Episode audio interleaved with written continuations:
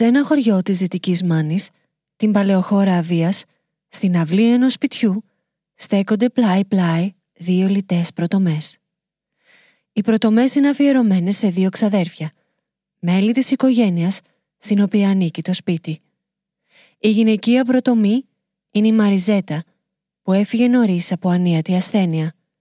Η άλλη ανήκει στον Επαμινόνδα Γερασιμόπουλο, τον πρωταγωνιστή της πιο ενηγματικής ανεξιχνίας της ληστείας και απαγωγής που χειρίστηκε ποτέ η ελληνική αστυνομία.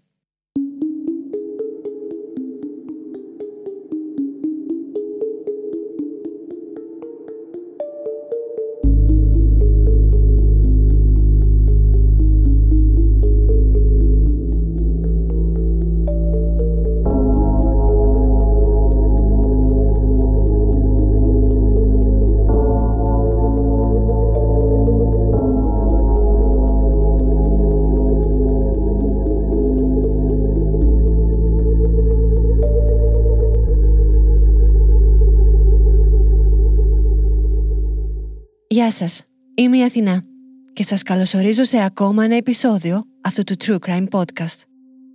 Αυτό το επεισόδιο θα μπορούσε να είναι το σενάριο μιας ταινίας δράσης, καθώς δεν λείπει τίποτα από αυτά που περιμένεις να δεις για μια χαλαρή βραδιά με popcorn.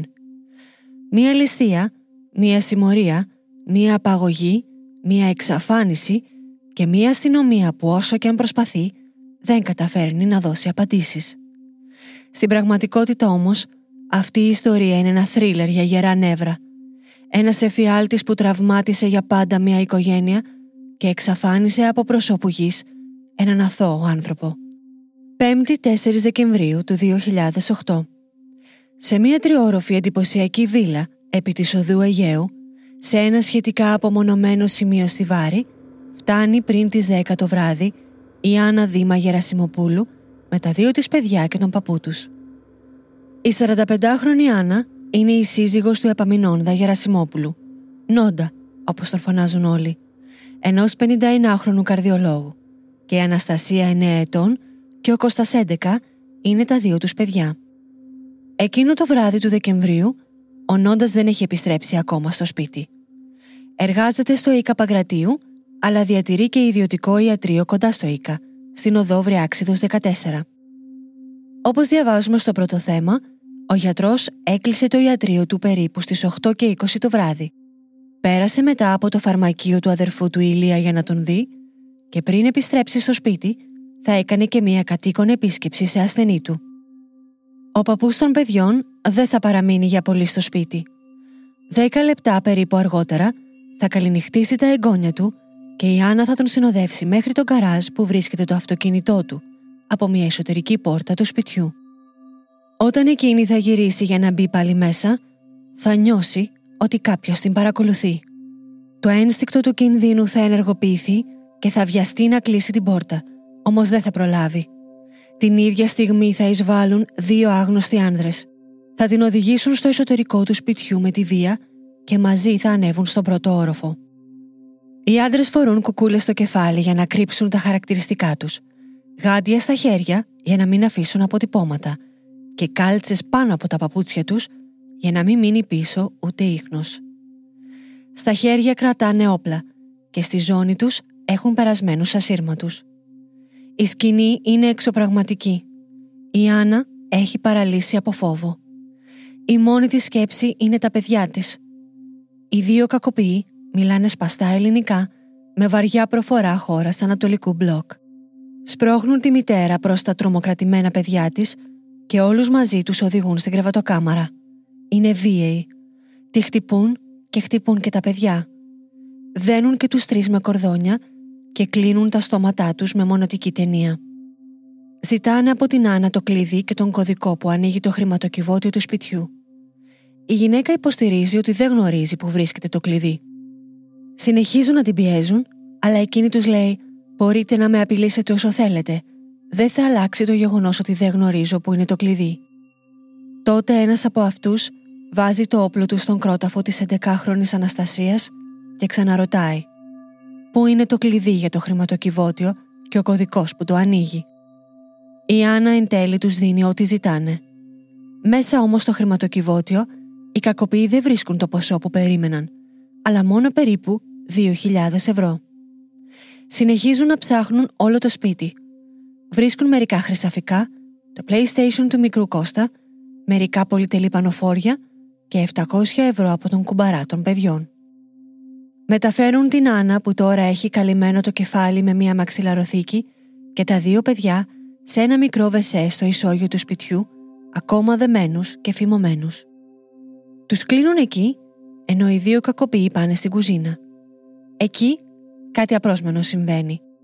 Σαν να μην είναι στη μέση μιας τρομακτικής ληστείας, οι δύο άνδρες ανοίγουν ένα μπουκάλι ουίσκι που βρίσκουν εκεί και αρχίζουν να πίνουν. Μαζί με το ουίσκι, τους ανοίγει η όρεξη για το γλυκό που είχε φτιάξει η Άννα και ήταν πάνω στον πάγκο. Τρώνε και πίνουν για τουλάχιστον μία ώρα, όσο δύο μικρά παιδιά με τη μητέρα τους κλαίνε φοβισμένα, χωρίς να καταλαβαίνουν τι τους συμβαίνει και χωρίς να μπορούν να προβλέψουν πώς θα λήξει αυτή η εφιαλτική βραδιά. Έξω από το σπίτι υπάρχει τουλάχιστον άλλος ένας κακοποιός, το πιθανότερο δύο. Η Άννα τους ακούει να μιλάνε μεταξύ τους μέσω ασυρμάτου περιστασιακά όλο το βράδυ, πάντα στη γλώσσα τους. Οι άλλοι παραμένουν στον εξωτερικό χώρο παρακολουθώντας την περίμετρο. Είναι προφανώς υπεύθυνοι να επικοινωνήσουν με τους υπόλοιπους που βρίσκονται στο εσωτερικό του σπιτιού για τυχόν απρόβλεπτες εξελίξεις.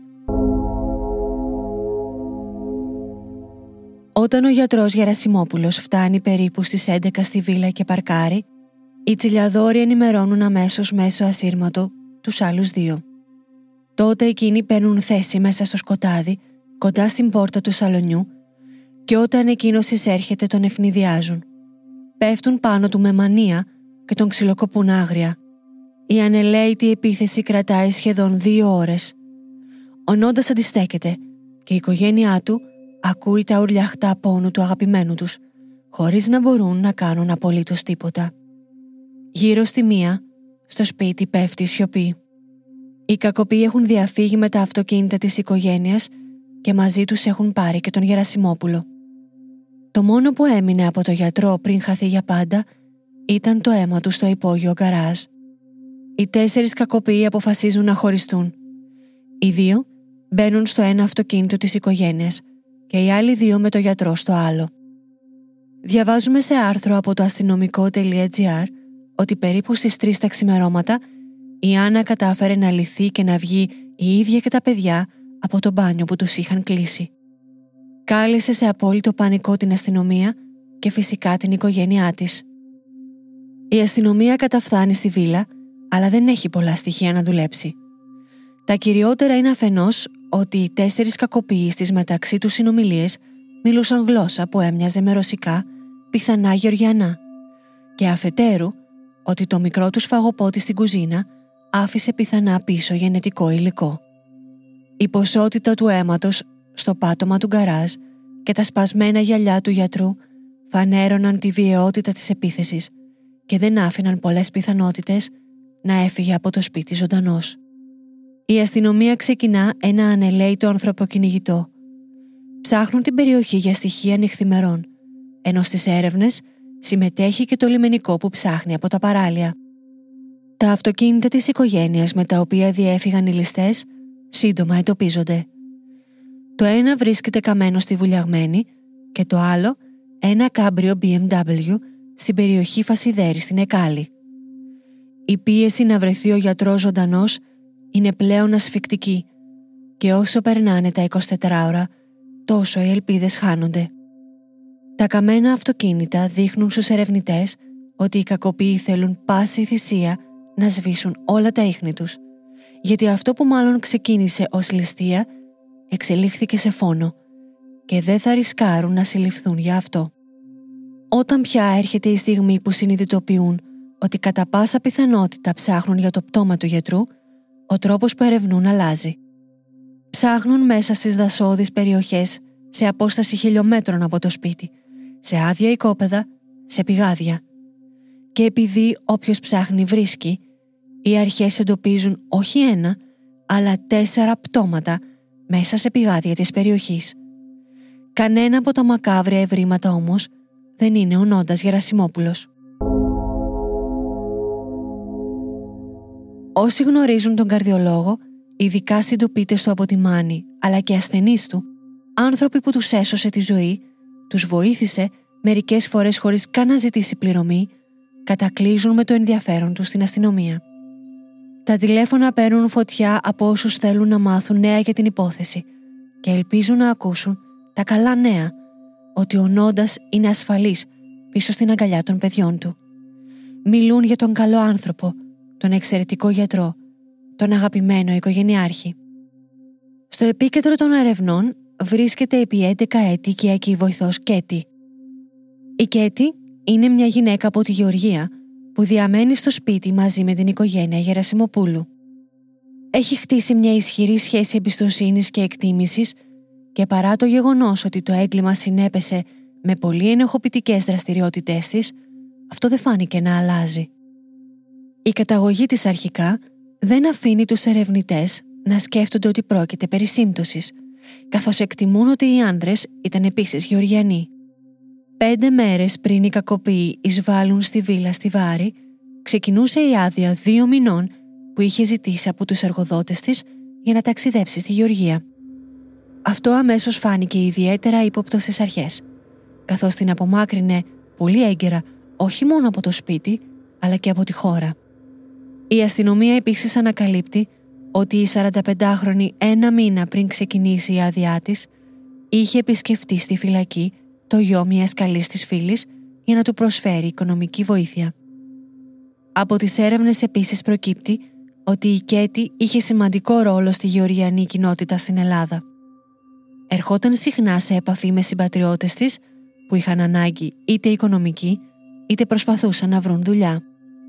Με τα νέα της επίθεση στην οικογένεια, η Κέτη επιστρέφει αμέσως στην Ελλάδα για να συμπαρασταθεί στα θύματα.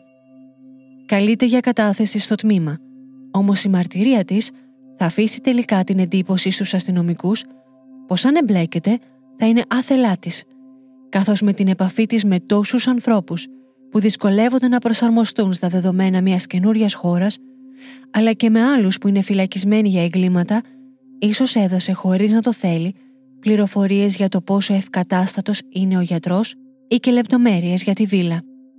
Η Άννα από την πρώτη στιγμή υπερασπίζεται στεναρά την οικιακή βοηθό, καθώς όπως λέει της έχει σταθεί όλα αυτά τα χρόνια σαν μητέρα της. Τελικά, δεν αποδεικνύεται καμία εμπλοκή της γυναίκας στην υπόθεση.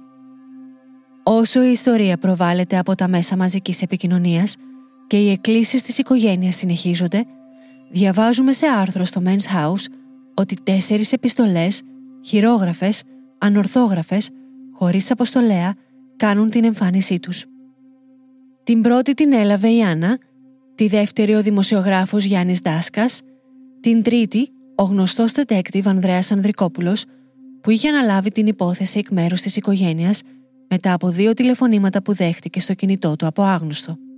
Αυτή η τρίτη επιστολή βρέθηκε στο 31ο χιλιόμετρο της Εθνικής Οδού Αθηνών Κορίνθου στα Μέγαρα, κάτω από ένα τούβλο, ενώ την τέταρτη βρήκε πάλι ο Ανδρικόπουλος μαζί με την Άννα στη λεωφόρο Πάρνηθος, επίσης κάτω από ένα τούβλο. Μία από τις επιστολές δημοσιεύθηκε στην εφημερίδα Εσπρέσο. Ο Νόντας ζει και είναι καλά. Από αυτό το γράμμα θα εξαρτηθεί και τις απόφασεις που θα πάρετε εσείς αν θα συνεχίσει να είναι καλά. Δεν παίζουμε, ούτε αστειευόμαστε. Είμαστε αποφασισμένοι να τελειώσουμε αυτό που αρχίσαμε, με όποιο κόστος προκύψει. Η υπομονή μας τελείωσε, μέχρι εδώ. Αν δεν κάνεις αυτά που θα σου γράψω, για να τελειώνουμε, εσύ και η αστυνομία θα έχεις την ευθύνη για ό,τι συμβεί στον Όντα. Ζητάμε ένα εκατομμύριο ευρώ, ούτε δεκάρα πιο κάτω, σε χαρτονομίσματα των 50 και των 100 ευρώ και από διαφορετικές τράπεζες. Στις 22 του μήνα στις 5 θα είσαι μαζί με τον πεθερό σου στην έξοδο για μέγαρα πριν την αερογέφυρα, με τα αλάρμα αναμένα και θα κάθεσαι έξω από το αυτοκίνητο για να σε δούμε και θα περιμένεις εκεί μέχρι να σου δώσουμε οδηγίες τι θα κάνεις. Αν θέλετε τον Νόντα, κάντε ό,τι σου γράψαμε. Και όλα θα πάνε καλά και ο Νόντας θα έρθει σπίτι του. Αν και στην αρχή η οικογένεια θεωρεί ότι οι επιστολές θα οδηγήσουν επιτέλους τον αγαπημένο τους πίσω στην αγκαλιά τους, η αστυνομία σχετικά νωρίς θα τις χαρακτηρίσει απάτη. Ειδική γραφολόγος θα αποδώσει τις επιστολές σε φαρσέρ. Το γενετικό υλικό από το μπουκάλι του ουίσκι δεν οδήγησε σε κάποιον ύποπτο. Η αστυνομία κάνει φίλο και φτερό όποιον σε σημασμένο αλλοδαπό ξέρει που έχει σχέση με παρόμοια εγκλήματα. Ανακρίνουν επιθετικά οποιονδήποτε ταιριάζει με την περιγραφή και τον τρόπο δράσης της συμμορίας. Δράστες που απέσπασαν το αυτοκίνητο του θύματος μετά τη ληστεία ή δράστες που οδήγησαν με το θύμα μέχρι ATM για να βγάλουν λεφτά από την κάρτα ανάληψής του. Ο ένας ύποπτος οδηγεί στον άλλο και ο άλλος σε κάποιον άλλο και με αυτόν τον τρόπο καταφέρουν να δέσουν και να εξηχνιάσουν υποθέσεις που αφορούν πέντε διαφορετικές συμμορίες. Καμία όμως δεν σχετίζεται με την απαγωγή στη Βάρη. Οι θεωρίες για την εξαφάνιση του γιατρού απλώνονται σε τέσσερις διαφορετικές κατευθύνσεις. Θεωρία πρώτη. Οι κακοποιοί θέλουν εξ αρχής να απαγάγουν το γιατρό με σκοπό να ζητήσουν λίτρα από την οικογένεια για την απελευθέρωσή του. Αυτή η θεωρία καταραίει αμέσως. Αν ήταν απαγωγής, γιατί να εισβάλλουν στο σπίτι ενώ ο Γερασιμόπουλος δεν είναι καν εκεί; Γιατί να είναι τόσο βίαιοι με τη γυναίκα και τα παιδιά του. Και το σημαντικότερο, γιατί ποτέ τελικά δεν επικοινώνησαν για να ζητήσουν λίτρα. Θεωρία δεύτερη.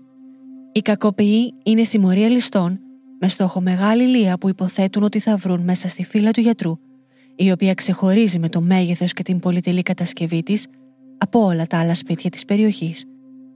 Πράγματι, οι τέσσερις άντρε λειτουργούν σαν συμμορία.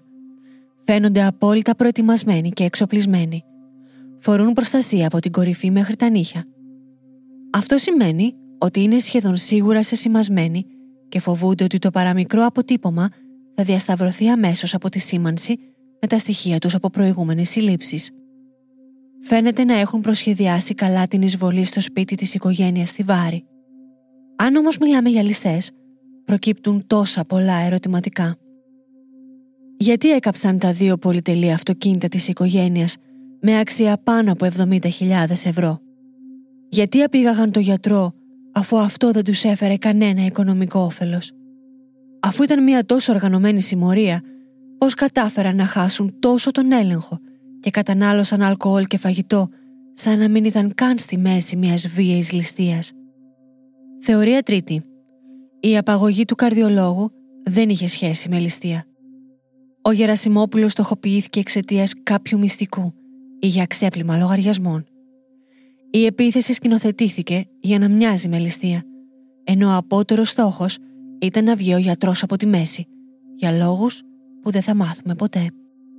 Δύσκολο να ευσταθεί αυτή η θεωρία, καθώς όλοι μιλούν για έναν ήσυχο και καλό άνθρωπο και τίποτα το μεμτό δεν αναδύθηκε στα τόσα χρόνια ερευνών. Θεωρία τέταρτη, που κατά τη γνώμη μου είναι η επικρατέστερη. Η εισβολή ήταν πράγματι μια ληστεία που όμως δεν επέφερε τα κέρδη που περίμεναν οι ληστές. Θαμπομένοι από την επιβλητική έπαυλη και τα ακριβά αυτοκίνητα Περίμεναν να φύγουν από εκεί πλούσιοι. Απογοητευμένοι και θυμωμένοι με την έκβαση όμως, αποφασίζουν να παραμείνουν στο σπίτι μέχρι να επιστρέψει ο Νόντας και να προσπαθήσουν να εκμεύσουν περισσότερες πληροφορίες για κρυμμένα χρήματα ή κάρτες. Όταν ο γιατρός έρχεται και φαίνεται ότι δεν μπορεί να τους δώσει αυτό που θέλουν, τον χτυπούν ανελαίητα εκτός ελέγχου μέχρι εκείνος τελικά ξεψυχήσει. Τότε επιλέγουν να πάρουν μαζί το σώμα του για να το ξεφορτωθούν σε άγνωστο σημείο για να κερδίσουν χρόνο μέχρι να διαφύγουν εκτός Ελλάδος.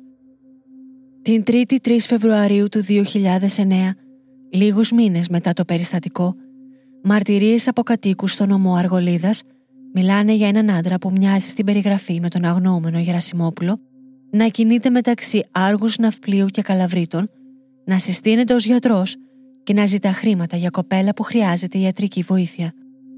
Η σύζυγός του επισκέπτεται άμεσα την περιοχή με τις φωτογραφίες του Νόντα και την ευχή έστω και κάτω από αυτές τις περίεργες συνθήκες οι μαρτυρίες να αφορούν όντως τον αγαπημένο της. Δυστυχώς δεν προέκυψε κάποια σύνδεση μεταξύ του Νόντα και του υποτιθέμενου γιατρού. Με τη βοήθεια της ασφάλειας ναυπλίου ανήρτησε φωτογραφίες του συζύγου της σε κεντρικά σημεία της περιοχής που όμως δεν κατάφεραν να οδηγήσουν την υπόθεση σε καινούρια μονοπάτια. Αν και η υπόθεση δεν εξηχνιάστηκε ποτέ, ο καρδιολόγος Επαμινώνδας Γερασιμόπουλος θεωρείται πλέον από την οικογένειά του αλλά και την αστυνομία νεκρός. Ο ιερέας πατέρας του και η μητέρα του έφυγαν από τη ζωή χωρίς να μάθουν ποτέ τι συνέβη στο γιο τους. Ο εφιάλτης εκείνης της νύχτας στήχιωσε για πάντα τη μητέρα με τα δύο της μικρά παιδιά και τους στέρισε τον πατέρα και τον σύζυγό τους.